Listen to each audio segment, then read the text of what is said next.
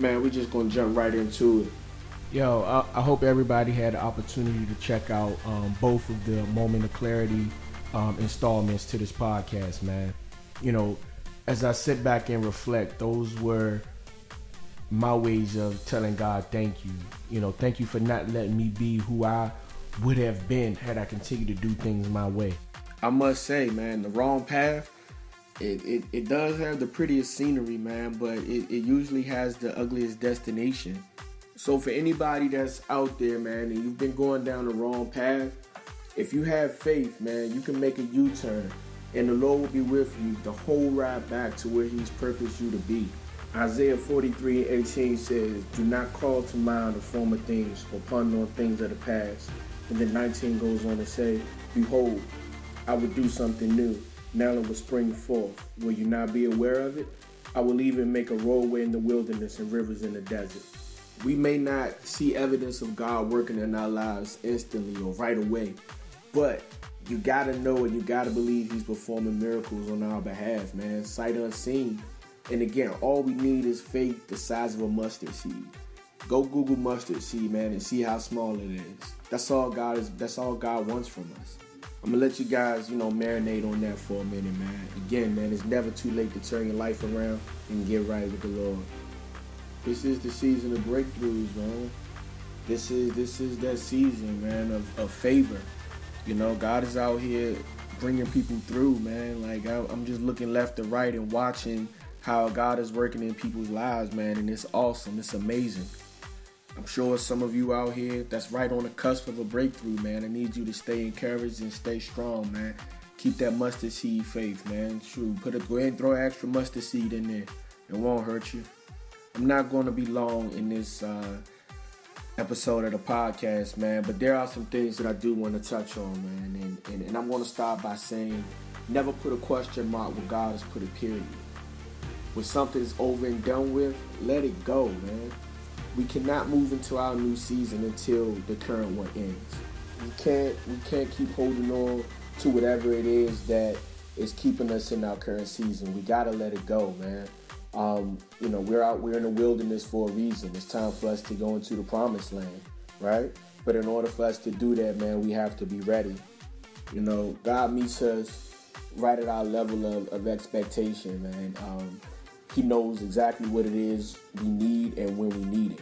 So, you know, we got to get our faith up. You know what I'm saying? We have to to look up and get ready to rise up. And in order to do that, we have to let those things that are keeping us back, we have to let them go.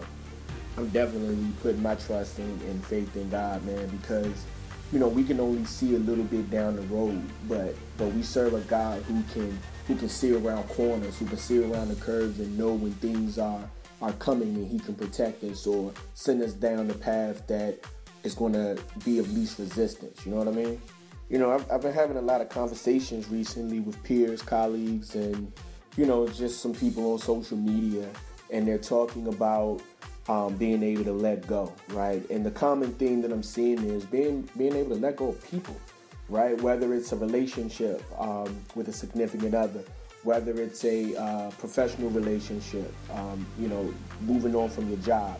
And I, I've even had discussions about, you know, some that are, you know, questioning whether they need to stay in the current ministry they're in. So, you know, one of the first things I, I say to them, man, is the best feeling ever is, is finally letting loose of that attachment to something or somebody that isn't good for you.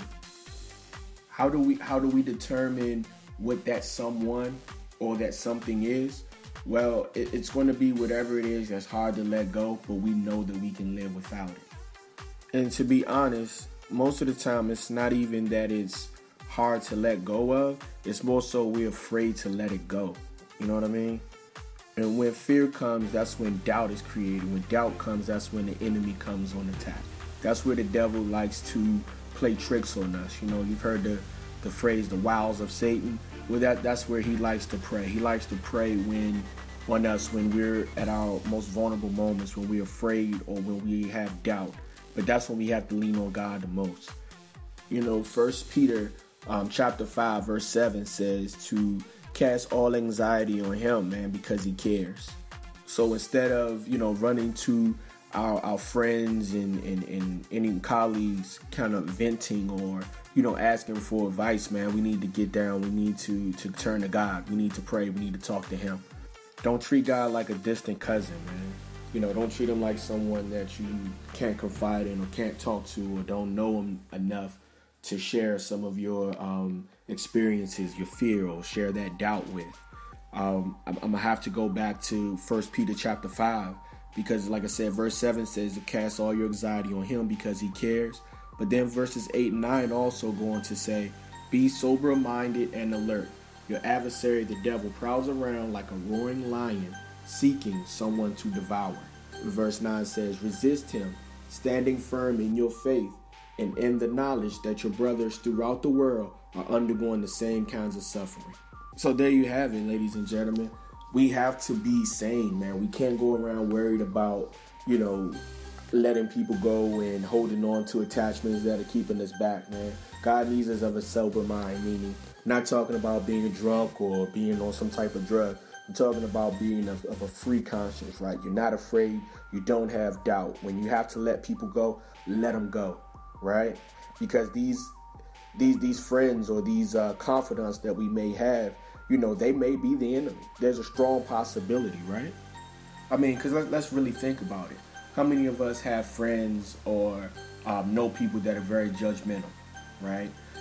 They pass judgment, but then they're not real enough to actually help you. They're quick to identify the problem, but don't have anything for you as far as a solution.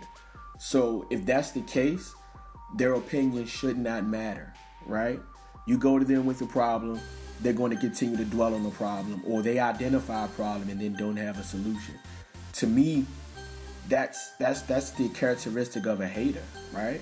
Someone who's talking about your faults, someone who's talking about the things that you have not uh, been able to overcome, or there may be a challenge in your life, right?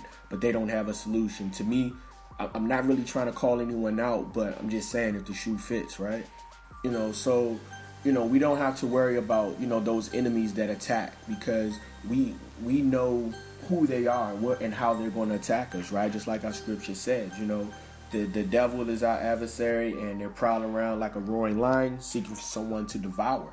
So we know we know what lions do. They hunt you know they hunt their prey right? But the ones that we have to worry about of those who call themselves our friends right? But they, they, they hug us out in public and always act like they're showing us love. But in the end, you know, behind our backs, they're the ones that are hoping and maybe putting together plots for our downfall. I know we all have, you know, people that or associates or co-workers that have tried this or that have done this to us. You know, we've all seen it, experienced it, witnessed it, whatever. Right? So that's why I always like to say keep your grass cut. That way you can see the snakes coming. So if you keep your circle small, and then you also you keep and put your trust in God, man. That that's that's the first thing I should have said. Then we'll be fine, right? We we we don't have to worry because He's going to take care of you know those enemies. So real quick, I want to go back to you know talking about to that that anxiety. Um, you know, real quick, I seen an interesting quote um, on social media I'm going to share, and it reads: If you're depressed, you're living in the past. If you're anxious, you're living in the future. If you're at peace, you're living in the present, right? So again, we can actually go back to um, First Peter five and seven, man, where it says, "Cast all anxiety on Him because He cares." So any and everything that we deal with in life, man, any and everything that may be thrown our way, we need to go to God, seek God, right? If we find ourselves going down the wrong path because we, you know, we yield to temptation, God always provides a way out. He always provides an exit. 1 Corinthians 10:13 says, "No temptation has seized you except what is common to man, and God is faithful. He will not let you be tempted beyond what you can bear, but when you are tempted, he will also provide an escape so that you can stand up under it." So just know it's it's never too late. So again, man, I said I wasn't gonna be too long in this installment of the podcast, man. So Thanks for rocking with me, man. Thanks for listening. Again, I just wanted to encourage somebody, man, who's on the brink of their breakthrough, man. You know, just keep pushing, keep the faith, man. Again, all you need is faith the size of a mustard seed, man. All right? Cast all anxiety on the Lord. And again, it's never too late, man. All you got to do is make that U turn and God will walk with you, man, all the way back to that purpose that He laid out for you. Hey, make sure you follow me on the gram at Dave underscore Driggers Jr. And then also connect with me on Facebook, man, David Driggers Jr. for the latest installments and updates, man, on the Message to My Younger Self podcast. I'm out.